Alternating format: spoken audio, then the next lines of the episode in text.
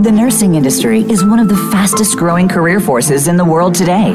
There are so many issues in the healthcare field these days relating to nurses that simply are not discussed in the media.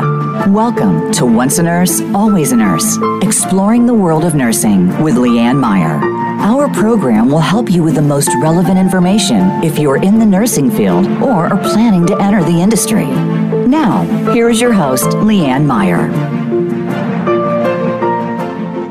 Welcome to our show today, and the show is called Innovations in Opioid Abuse Treatment. Any healthcare practitioner who has been around in the last three decades can easily remember being chastised for under medicating our surgical and chronic pain patients. We learned in conferences and news programs that people with real pain cannot become addicted, ignoring centuries of medical history. These myths were not an accident or even an unexpected error, but were consciously circulated lies by a pharma company looking to make a lot of money on their narcotic product. This brings us to a shattering current reality in America and in the world of hundreds of thousands to millions who have uh, died or had their lives destroyed by these drugs. Today's panel is made up of some of the people who recognize the crisis, researched and piloted non opioidal solutions.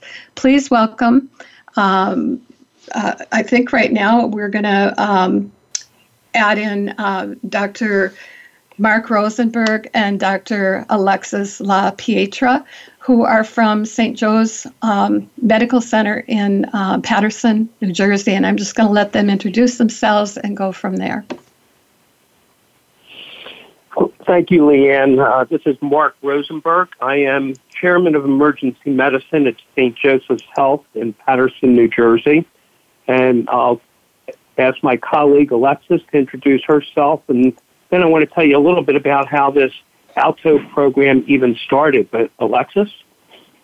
Hi, everybody. This is Dr. Alexis La Pietra. I am Assistant Chief for Pain Management and Addiction Medicine.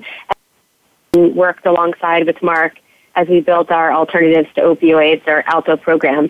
So, Mark, why don't you kick us off and give us a little history about ALTO? You know, when Alexis and I got together back in 2014, so five short years ago, we knew there was a problem with managing pain in emergency departments. There was much variability, there was no real standardization. Uh, every physician would treat somebody a little bit differently. So the beginning of our journey was really to come up with acute pain management protocols to decrease the variability and to standardize things. But as we did that, we realized this there was an opioid crisis out there. And as we investigated some of these great protocols, what we realized is we could decrease the reliance on opioids and at the same time actually improve pain. So the ALTO program, which stands for Alternatives to Opioids, is actually, now this is a mouthful, ALTO is a multimodal, multidisciplinary, evidence-based, targeted acute pain management program. What that means is we treat pain better, we standardize it, and we actually improve patient satisfaction and give them better pain relief. Uh, so it has been a interesting journey that took us from 2014 to today, and uh, now this is a common treatment protocol across the country. I'll let Alexis talk a little bit more about that.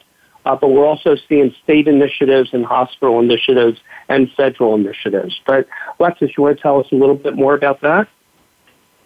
Sure. So, um, just to sum up what Mark was referring to, the ALTO program really came to be so we could have ease of practice for treating pain management patients. We didn't want practitioners to just feel like they had one option for severe pain, and that was opioids. We wanted to have as many options as possible for patients and for practitioners. So this was a physician education, patient safety, patient education movement.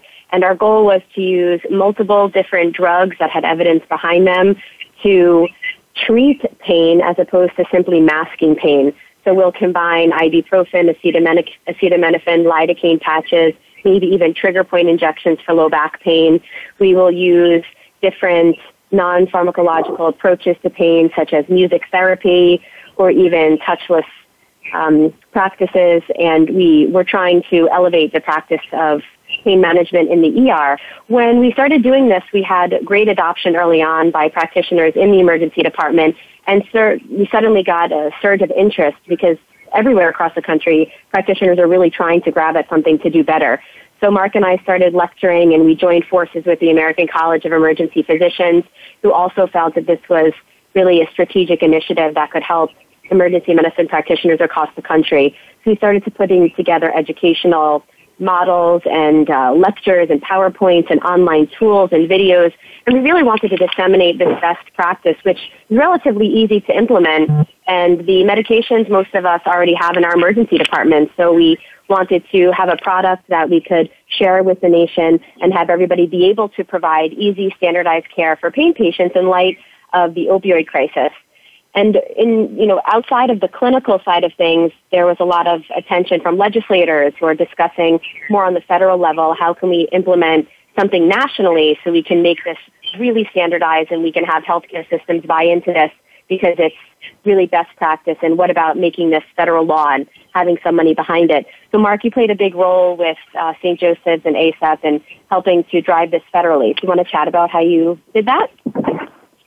Yes, you know, this was part of this five year journey, what we what I did is had the opportunity to meet with our senator and congressman, Senator Booker and Congressman Pascrell, and we talked about how were we able to accomplish tre- uh, treating and really getting a hold of AIDS uh, back years ago. And there was a um, law, an act that was called the Ryan White Act, where the government put in money and support to actually take care of HIV/AIDS. And the analogy analogy was that can we do this with opioids? Uh, with the help of those of that congressman and, and senator, we put together two acts. Uh, one was the ALTO Act, which was um, to use alternatives in the Emergency Department Act, and the second one was called the Power Act, which was preventing overdoses while in the Emergency Room Act, which was really the use of MAT, medical assisted treatment, and a warm handoff to a community partner. Amazingly, uh, on October 24th, both of those were signed into law by President Trump.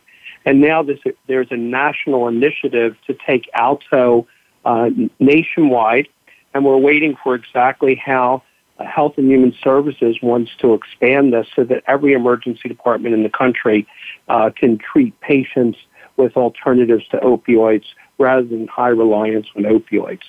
And with saying that, I just want to comment on one thing. So many people believe that alto means we will not use opioids, but in reality, uh, we treat pain aggressively using alternatives first. But if alternatives are not really helping the patient, we will use opioids when needed. But because of this great change in our protocols and how we standardize things, we were really able to decrease the use of opioids by 82% in our emergency department over a two year period and went from 17% of our patients getting opioids to just 2%. Alexis, do you want to continue and, and talk about uh, the impact of the ALTO program when we look at it throughout the entire healthcare system? Sure. Uh, to follow up on your point about using the opioids, so our goal really, Mark, was to keep opioid naive patients opioid naive if we could.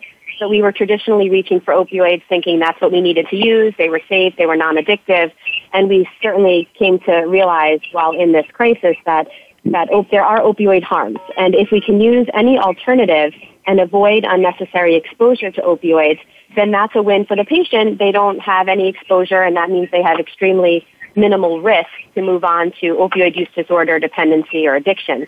So our goal was to treat pain aggressively, certainly rely on opioids if necessary, but exactly right, Mark. We were really trying to keep those opiate naive patients opiate naive. And of course, the emergency department is not an island. Uh, that functions without any interventions from anybody else. So we really, as we launched this program, we had to talk to everybody outside of the emergency department as well. We felt transition of care was important. We wanted other practitioners to continue with an opioid naive focus and a multimodal focus. So this quickly went live throughout the whole healthcare system, much to our surprise, but really everybody wanted to do better. So I love highlighting Dr. Roger Kierce's work from our OB-GYN department because they were using a large percentage of opioids on post-cesarean section patients because when you have open abdominal surgery, you think that's the perfect candidate that should be getting opioids. But moms were very sleepy. Moms were not able to get up and move around. Moms were having difficulty holding the babies because of somnolence. So when Dr. Kierce met with us and asked, how can OB do better? We realized there was lots of room for improvement and they've reduced their opioids similarly around 80% pain scores have reduced the same amount with alternative use. Patients are more satisfied. And I think really the take home point is you don't know until we try. We're in this traditional setup where we reach for opioids because we know they're going to work, but maybe we don't need to use them on everybody. Mm-hmm. Maybe we can use targeted therapy where we treat the inflammatory pain, we chip away at the pain with a multimodal approach, and the opioids are there, but we're finding we are much less reliant on them when we have a multimodal approach and this focus on treating the patient and treating pain. So now the whole healthcare system is focusing on how they can use Alto in different areas and different specialties, and there's an awareness now that there's evidence on non-opioid medications, and those medications work. So how can we put them into practice? How can we educate our physicians and docs? And how can we educate our patients to know what treatments might be right for them? And so, thank you, um, Mark. What do you think? Uh, I'm going to stop you there. Uh, thank you, Dr. Rosenberg and uh, Dr. La Pietra. Um, we have two more people that have come in, and I want to bring them into the conversation too. So, uh, Dr. John um, uh, Nelson is from the president of the healthcareenvironment.com, and um, also Dr. Michael um, uh, Graham who um, has been working with this group and would like to um, have some input to the discussion here. So, John, do you want to come in? Yeah, thank you, Leanne. Uh, nice to hear your uh, very good review, uh, Dr. Rosenberg and Dr. LaPietra. Thank you so much for your engaging and important information. And um, I've known you for several years since I've worked with St. Joseph's for many, many years, but I've just been recently um, engaged with your organization as it relates to opioids. So we have um, since then I've been pulling in other parties to understand this complex issue related to opioid use disorder. So your Alto program is very fascinating and I'm so glad to see the good results that you've had thus far. Now, uh, my company works with uh, research and uh, developing models that are specified for specific outcomes, and we'll talk about that later. But um, I'm going to. Uh, we're going to talk to uh, Alicia House, who's the director of um, intake uh, at the North Star Behavioral Health in Minnesota. I'll let her introduce herself, but before that, I'll turn it over to Michael, uh, who will be um, sharing with Alicia regarding the resident care and the long-term care for opioid use disorder. So, Michael, I'm just going to turn this over to you so you can um, have a chat with Alicia. Sure. Thank you, John. Um, uh, good morning. I think good afternoon, uh, Alicia. I'm wondering if you could hi. tell us a little bit. Uh, hi. I'm wondering if you could just tell us a little bit about uh, what North Star Behavioral Health, the opioid addiction recovery program, what services you offer to those who have opioid use disorder, commonly referred to as OUD. Right. Thank you, Michael. So, North Star Behavioral Health is a company that was created in order to sort of step outside the box of the current treatment, um, you know, what we've currently been doing to manage, I guess, opioid addiction. Um, what we did is we made it opioid specific. So most treatment facilities are ones that take on any substance use disorder. Um, we do, I guess, um, expect at least a moderate or severe opioid dependency in order to qualify for our program, meaning that everybody in our care has an opioid use dependency. Um, also, what we also offer is medically assisted treatment for those clients when they admit. So Suboxone, methadone, or Vivitrol are all options for our clients while they're in our care. It is not something they have to be on, but it is an option if they choose to be. Um, we do have a Suboxone provider that works with us on site, and I'm sure that um, you will introduce Dr. Kemper a little bit later on or after this, and he could speak more on that. Um, and then methadone and Vivitrol are usually things we contract out. Um, something else that we wanted to do differently was make the the level of care to be extended uh, longer than what has normally been seen. So most sites uh, will probably give you maybe a 28 day, maybe a 60 day at most. Um, we work with clients for a solid 90 days in a high intensity residential setting while they're with us, um, and then step them down from there. So we believe that, especially with the opioid um, use disorder, it is very uncommon that you're going to see them get into a good rhythm or a stable um, you know, even sleeping pattern or living pattern uh, before day 30 or after day 30. Um, so something like 90 days is going to give them that option to stabilize for a longer term before moving on. Um, then once they're done with the high intensity residential, we do have an IOP and sober living aspect that they can um, move into that goes for nine months. So we really want to continue um, or create that continuum of care for a full 365 days. Right now, it's not very uncommon that people will kind of transition from site to site or treatment facility to treatment facility and sort of get bumped around. Um, this is something where hopefully they can feel comfortable. Um, they gain a sense of you know stability and um, comfortability with the clinicians, the staff, and also just you know, us as a company so that they know that they can trust us and we know exactly what their care is. Oftentimes, if you switch from provider to provider or site to site, um, a lot about who you are and, um, you know, where you're at in your recovery gets lost. So the idea is that this is something that they can continue on without having to start over, so to speak. Great.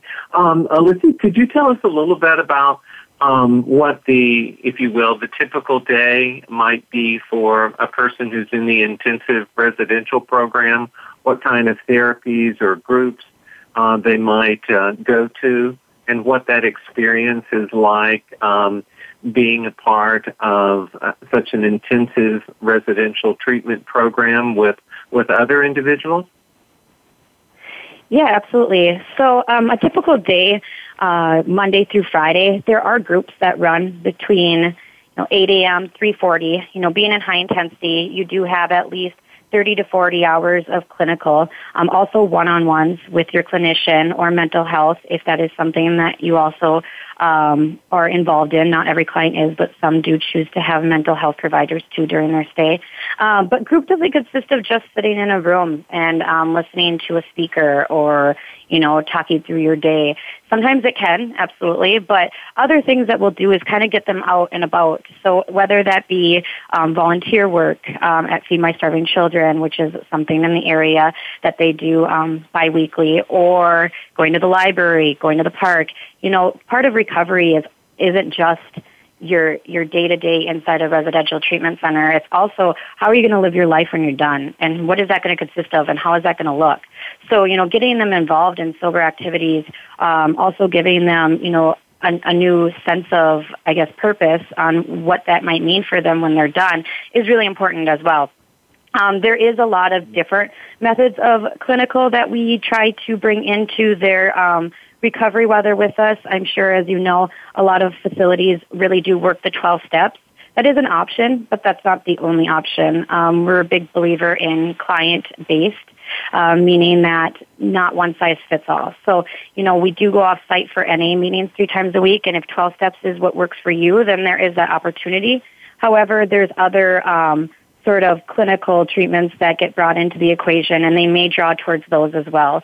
Um, you know, I'm not an expert in exactly all the, the, the clinical day to day that they do, but I do know that we have um, multiple outside contractors too that come in and sort of bring a, a, a, new insight into maybe what works for them or what may work for somebody else. So, um, you know, we also on the weekends, you know, maybe go off site and do some fun activities. Um, we try to do health education groups, which is also important. Art art therapy.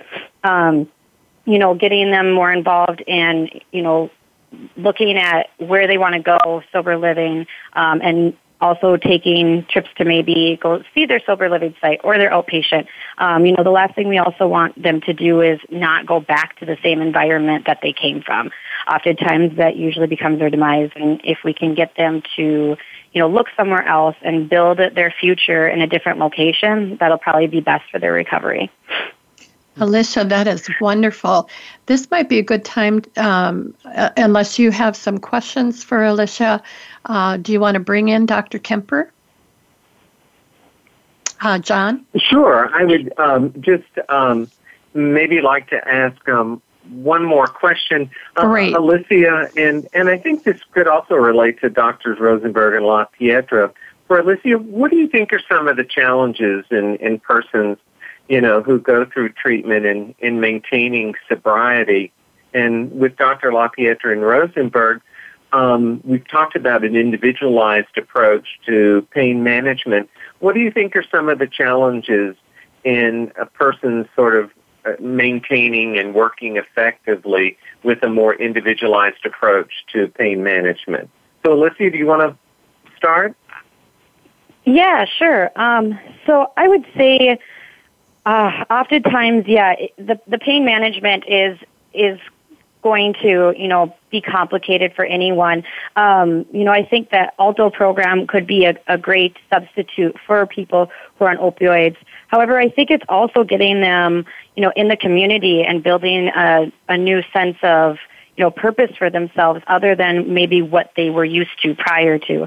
Um, so whether that be, you know, family, living situation, job, um, oftentimes there's a reason why they you know, got on opioids to begin with. So I think that's a really tough question. Uh, what what is it that is probably their biggest struggle? But yeah, I would say you know their environment, getting them you know switched into a new lifestyle, and kind of just believing that there is there needs to be you know a whole new way of life. It's not just the use; it's every day what they do and who they're around. So um, it's tough, but I also think medically assisted treatment is a great alternative too, especially for those people who are still battling pain. Um, I know methadone has been a great option for some clients who may still have pain management that they need, but also you know looking to get or use it to as maintenance to come off of um, opioid use as well. So. Thank you. And and doctors Rosenberg and LaPietra, do you have anything to add to that? I will say that I think using buprenorphine, especially initiating it from the emergency department, is a great first step, especially in emergency medicine, to be able to address opioid use disorder while also addressing pain. In the past, it was really everybody's between a rock and a hard spot when you're trying to deal with someone who's abusing opioids but has severe pain. You want to reach for the opioid, but as we're talking about, we're looking for alternatives. And although buprenorphine is a partial agonist uh, for the opioid receptor, it partially antagonizes as well, which means it's a really safe option. So in St. Joe's and Paterson, in many places across the country as well, we're starting to use buprenorphine not only to treat the acute withdrawal, but also to understand its efficacy for pain management. So it's a fantastic medication for patients who are trying to get off of using opioids, um, but also trying to address their pain. And this is a nice, safe drug, and we look to transition them for maintenance therapy, and it's really a, it's been fantastic and life changing not only for our patients but also for our doctors who feel like we're actually able to do something, treat their many different issues, and at least stabilize them medically. Great. Thank you if very I much. I could just jump Um, in as well. Um, John, is it all right if I make a comment? Um, Oh, please, Mark. Yes. I, I, I, I think it's important to realize that those patients who come in dependent or addicted to opioids are all from varying backgrounds, and everybody needs to be treated with an individualized approach, whether it's medical assisted treatment, what type of counseling they need, housing, and otherwise. Um, a 62 year old uh, housewife who has been dependent on opioids and not living on the street is very different than a 28 year old who lives on the street shooting heroin. So uh, I, I think it's important for everybody to realize that not everybody who's addicted or dependent on opioids is um, somebody who lives on the street. We all know that, but we have to put that into our construct when we start treating people. Those are such Thank good you. points, Dr. Rosenberg. And I think this is a good time for us to uh, listen to, uh, to talk with uh, Dr. Kemper uh, more about some of the um, medication assisted uh, therapies, the MAT therapies um, as well. Do you agree, Michael? I do. Uh, so Dr. Uh, Kemper, who's medical director at North Star Behavioral Health Opioid Addiction Recovery, will now talk with us about medication-assisted treatment. My name is Dr. Patrick Kemper, and I am the medical director at North Star Behavioral Services uh, in Minnesota. And at North Star Behavioral Services, we provide care to individuals that suffer from opioid use disorder. Uh, the services that we provide include medication-assisted treatment, which we will refer to as MAT for the remainder of this talk. In addition, in addition to counseling as well as behavioral therapies. I initially began working at North Star in March of 2016 amid the opioid epidemic that we currently are in, and I was pulled to this field uh, considering uh, the proportion to which uh, this epidemic has grown, and I do feel that as a medical doctor, I have indirectly been involved in this epidemic. Um, and I think it's important for all providers to acknowledge that if we have treated an individual with pain medications, including uh, opioid pain medications in the past, we likely have contributed to this uh, to this epidemic. And I feel it is our obligation as providers to uh, address it. And the way that we are doing it is, uh, as I said at, at North Star Behavioral Health, with medication-assisted treatment. This medication-assisted treatment is an evidence-based care using the FDA-approved medications, um, which work in the same area of the brain where opioids exert their effect, thereby satisfying these areas. Uh, the effect of the medications is to alleviate the symptoms of withdrawal, uh, as well as the cravings that are associated with illicit opioid use. There are several medications that are commonly used to treat opioid use disorder, and these include methadone, buprenorphine, which is commonly referred to as Suboxone, as well as naltrexone, which is commonly known as Vivitrol. Uh, these are medications that fall into two basic categories, one being agonist and the other being antagonist. Uh, the, history of these medications uh, goes back to the 1940s. Uh, however, uh, there were not regulations for methadone treatment programs established until 1972 amid reports of increased heroin addiction in large metropolitan cities.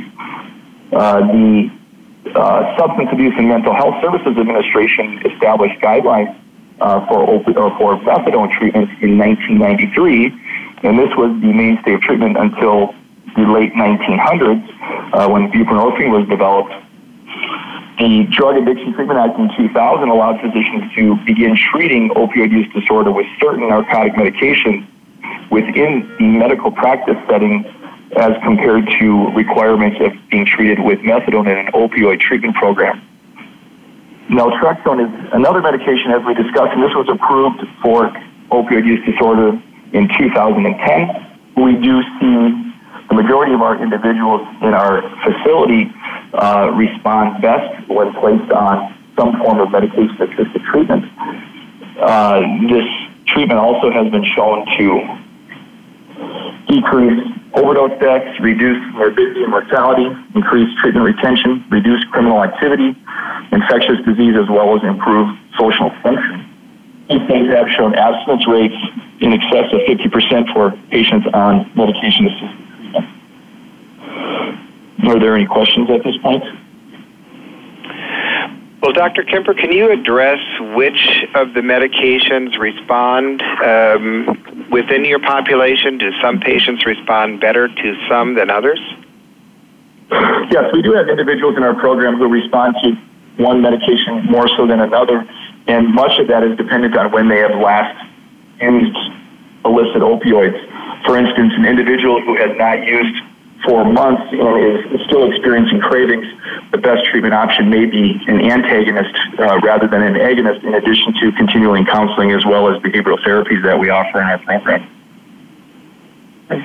And Dr. Kemper, as, as you think about the research related to MAT uh, that is still needed, to help move medication assisted therapy forward in the treatment paradigm for OUD.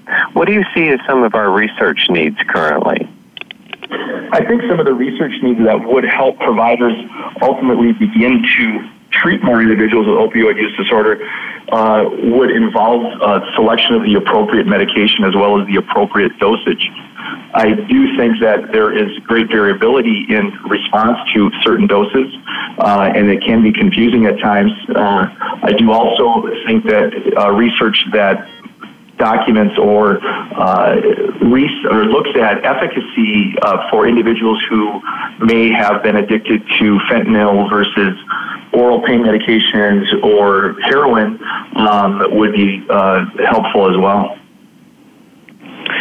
And tell us this, uh, Dr. Kemper, how do you manage patients that come in seeking uh, pain medication um, when you know that is a risk or they have a history of an OUD, knowing that 60 to 75 of patients um, begin their OUD issue with some sort of pain medication? How do you manage patients that might be requesting methadone or some opioid for their pain medication? In, our treatment setting, the individuals uh, all do already have established uh, opioid use disorder. Uh, however, there are many of them who also have chronic pain. And so we obviously want to treat that pain as effectively as possible. Uh, some options include alternate forms of uh, pain relief, um, including physical therapy, um, yoga, etc. Um, we do also work uh, in consultation with chronic pain specialists to help help these individuals alleviate their pain without the use of narcotics or oral opioids. And Dr. Kemper, we've been talking about the ALTO program earlier. And I'm just wondering if you work with any programs or if any um, ALTO type programs refer to you, um, and these patients already come with training in other methods of managing their pain. Um, we don't necessarily receive those referrals regarding pain management. Um, these individuals do frequently have chronic pain, and unfortunately, many of them have not had that pain managed well and have been self medicating with the use of opioids. Uh, however, when we bring them into our program, we certainly help facilitate care either within our program or uh, referring to a pain clinic. Okay, very good. Okay. And uh, Dr. Kemper, I'm wondering if you could reflect perhaps on a concern or question that um, a patient might have in the way of gee, I'm wondering if these medications um, are actually curing my addiction or my dependence on opioids, or are they just primarily helping me control my cravings so that I can, if you will, be an effective member of society? And that would seem like I'm going to have to be on these maybe the rest of my life. Certainly, we have. Uh, I have this conversation frequently with individuals as we are discussing treatment options, uh, as some of them certainly uh, initially have concerns about just substituting one drug for another, if you will, and certainly this has contributed to the stigma and decreased the use of uh, medication-assisted treatment. However, as I explained to them, if one considers the use of an illicit substance and all of the issues that come along with it, um, including health problems, broken relationships, crime, and the negative consequences, uh, and compare that to the use of a medication that is being prescribed for them that ultimately stabilizes their life and allows them to function socially, allows them to ultimately uh, decrease cravings, uh, to reestablish relationships um, that uh, ultimately they, they do treat the addiction even if they are taken indefinitely and certainly don't have the negative consequences associated with uh, illicit opioid use. Thank you. Doctor, and Dr. Kemper, can you tell us a little bit about um, the issue with recidivism with opioid use disorder once they've um, recovered and uh, they've gone through the year long program in North Star? Um, do you see them come back often? Is there a certain success factor that you note? And in the yeah, I'll leave it at that.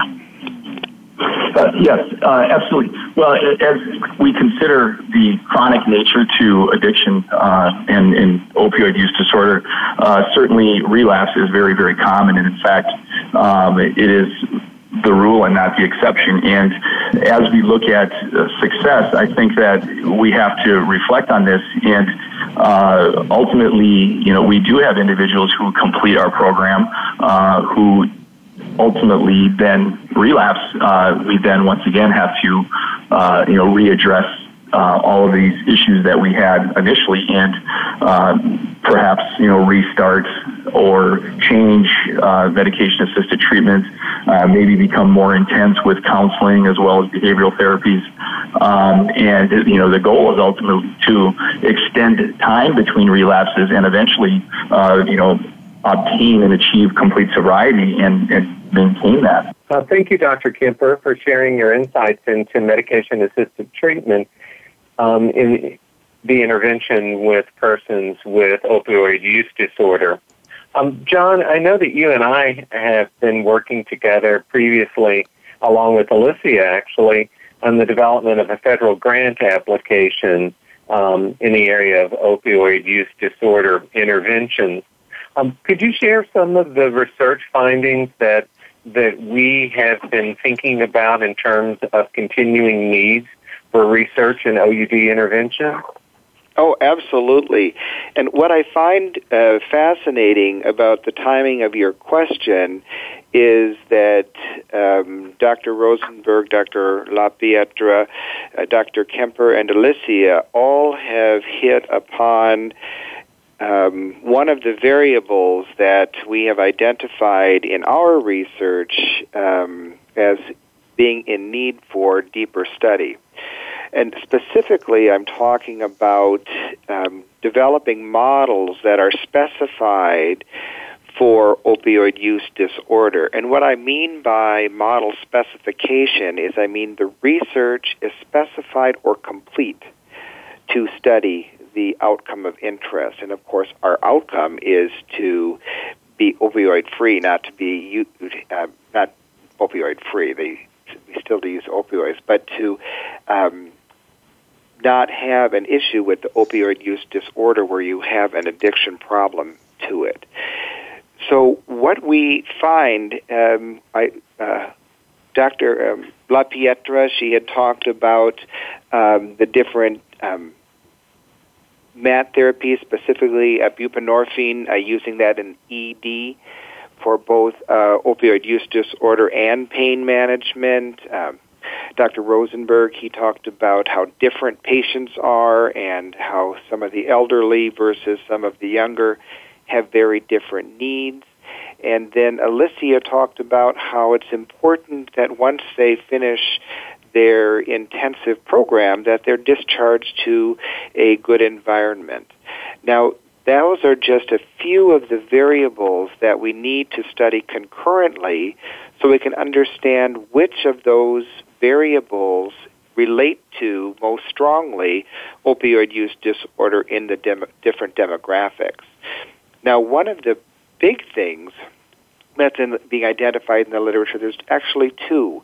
Number one, we know that some people do better with MAT therapy, some do better without, and some do better um, with uh, sort of a combination of different um, MAT therapies. But we currently it's more in the theoretical stage than the scientific stage. So we need to study that more deeply.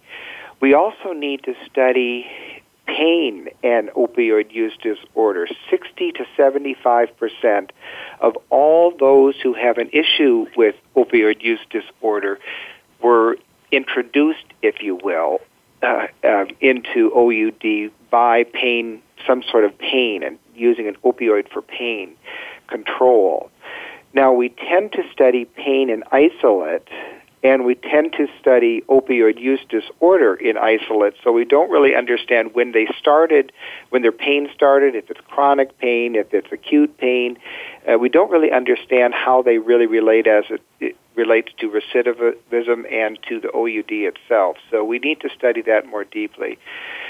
So um, that, in my mind, is the biggest issue in really getting a handle on OUD is studying things concurrently in specified models so that we can identify what predicts um, OUD. Now, Alicia and I have proposed um, uh, a grant, and uh, we have also included um, the Dr. Rosenberg and Dr. LaPietra in grant writing as well. But um, I would like to see what Alicia's thoughts are regarding this model specification, if that's okay, because um, she lives this world, uh, as does Dr. Rosenberg and Dr. LaPietra. But since she and I are currently working on um, this grant, I would love for her to sort of reflect on what she thinks of this model specification and our grasp on our research from an operations standpoint. Yeah, thanks, John. Actually, I wanted to add something to what you were speaking about regarding, you know, researching a little bit more on MAT and how that actually, I guess, you know, changes a person's recovery or has an effect on it, I think one of the biggest questions people ask me or the biggest question, you know, that's out there when it comes to opioid use disorder is, you know, what's the success, success rate? And I think success is, you know, always going to be extremely difficult to measure. You know, there's a human element to success and, you know, what that means, I, I guess, is anybody's definition. Um, but one thing that I did start um, looking at, and you and I um, have, you know, kind of dived into this a little bit over the past year was um, I started monitoring how many of our clients um, were on methadone, Suboxone, or nothing, no MAT at all, and then also um, comparing that to their length of stay in a program. Um, and I did come to find that people who are on MAT in our program had a longer length of stay than people who are on no MAT. And then, in fact, I even found that people who are on Suboxone over the methadone actually um, had a higher level of, or a, high, or an, a higher average length of stay as the people um, who were on methadone. So I thought that that was extremely interesting and something that you know could really cha- be a game changer when it comes to people um, with OUD. Of you know, does it increase or in fact increase your chances of you know staying in recovery? Um, if you're on MAT, of course, and not, which we know that studies show it does, but then what about the type of MAT you're on, too? So um, I think that that would obviously be extremely beneficial um, to look into more, research more, and kind of get an idea of what that might be and kind of maybe have some studies to show clients or um, some you know evidence based practices that they can look at and think okay there's there might be something to this that's a great point, Alicia. So I have a question for you regarding that. Were you able to correlate your findings or examine that in relationship to the literature? Right. So, um, you know, I haven't. I, will be honest. I'm I'm probably not really um, well versed in that. I think that there is a lot of literature that shows that MAT coupled with uh, treatment obviously has a higher success rate as just treatment alone or just MAT alone. Um, however, I'm not quite sure there's uh, too much out there kind of showing the difference between um, the different types of MAT and, and how that can reflect a level of, you know, like I said, quote, success. I guess that I don't like always using that term, but um, I think there is probably got to be a little bit more literature out there to see what else people have found based upon the different ones. And I know Suboxone or buprenorphine is, is fairly new still, and I know methadone too. You know, it's been out there for a while, but, you know, let's start comparing the two, um, especially with people with, um, you know, in treatment to see, you know, how they, I guess, compare. Right. Now, I'd like to make one more statement, Michael. Is that okay? And then we can open up. Absolutely. Sure. Um, uh, the, just as a follow up to what Alicia just stated in um, not being familiar with the literature, that is absolutely fine. And this is why it's important that researchers like myself collaborate with operations so that we can combine the literature with what we are finding out in our respective organizations because it may be that this has been researched and we could find support. It may be that this, these findings at North Star Behavioral Health are unique, and thus it gives us more another variable to study in our specified model. But the point here that is um, coming to mind for me is that when we develop models for research, it's important that we not only integrate the variables we find in the literature that have been identified as important, like good environment, like starting buprenorphine in the ED, etc., but also to um, use the context. So, what is the operations hunch? What is Alicia's hunch? And then when we combine what we experience in operations and what we know in the literature, we get models that are specified for adequate measurement uh, across facilities. Once we gather that information for um, once we gather data from that in, uh, from those variables, then we would just correlate that with the opioid use disorder incidence and then study that over time. Great. Thank you. Michael, so we've got much. about four minutes. Okay, thank you. Um, uh, Drs. Rosenberg and, and LaPietra, as you think about continuing your work in the in the ALTO program, um, what what research needs do you think would be helpful, or have you identified for yourselves? Uh, it's Mark Rosenberg, um, if I could answer that. Um, on a global scale, not specifically what's happening at St. Joe's, um, what we know is alternative therapies work extremely well to manage acute and chronic pain. And the development of more alternative therapies and medications that work that are not addicting or depend or create dependencies like uh, opioids do uh, is very built. Uh, the pharmaceutical company, which has been part of the problem, as we stated early in this call, uh, needs to be part of the solution and do research and come up with better products uh, that can be used across the continuum. Great.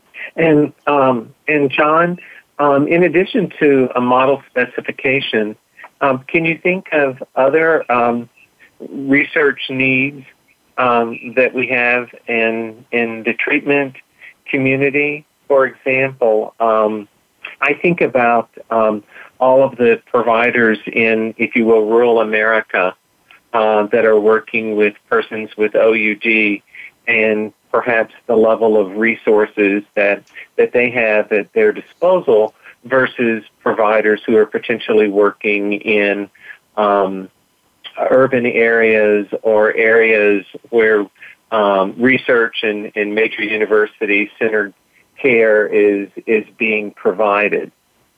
That's, That's a big really question for point, one and it's a minute very left, John. Research var- variable. John, you've got about a minute. Sure.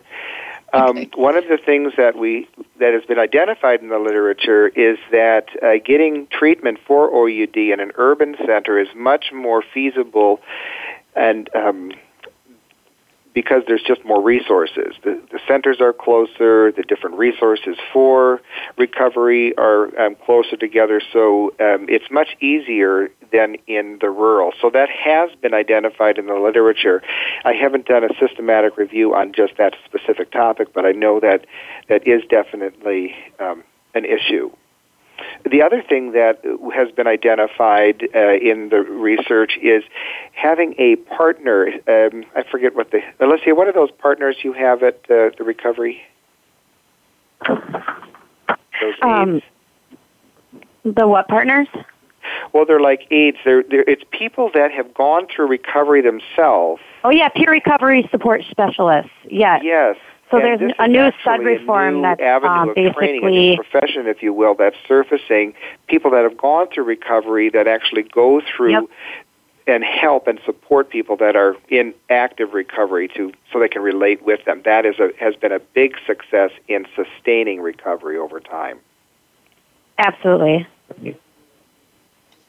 Well, thanks everyone. We so appreciate your contributions to the field of OUD treatment and pain management in the in the United States. I really want to thank everyone.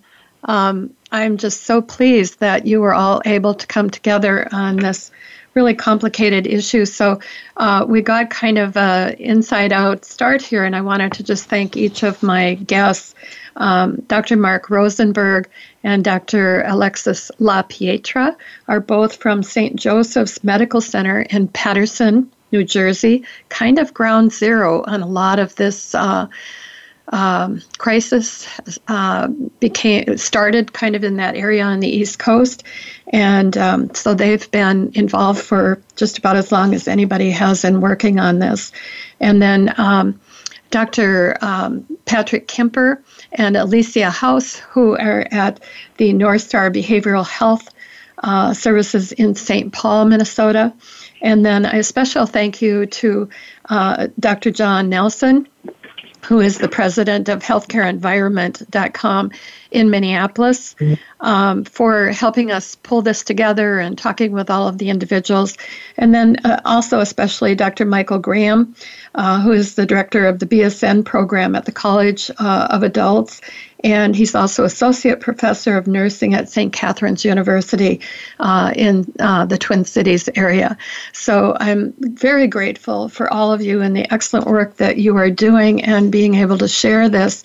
Um, my audience um, is a lot of nurses, and I know that. Uh, nurses in all areas are running into this kind of problem. And so, to at least have a, a handle on or a little uh, idea of what all these um, um, uh, things are that you're able to do to get us away from opioids is just so very important. Um, this is a complicated issue on so many levels, and the people who are dealing with it are dealing uh, from mental, emotional, physical, spiritually, and then multiple diagnoses. People who have been traumatized, um, as Dr. Mark Rosenberg was saying, each individual person um, has to be looked at as all of their issues and not just the one issue of addiction to opioids. So um, our time has come to an end. I just I can't thank you enough, and um, um I, I just appreciate all that you've been able to share. Thank you, Leanne. Thank you. Thank you. Thank you. Thank you. Thanks.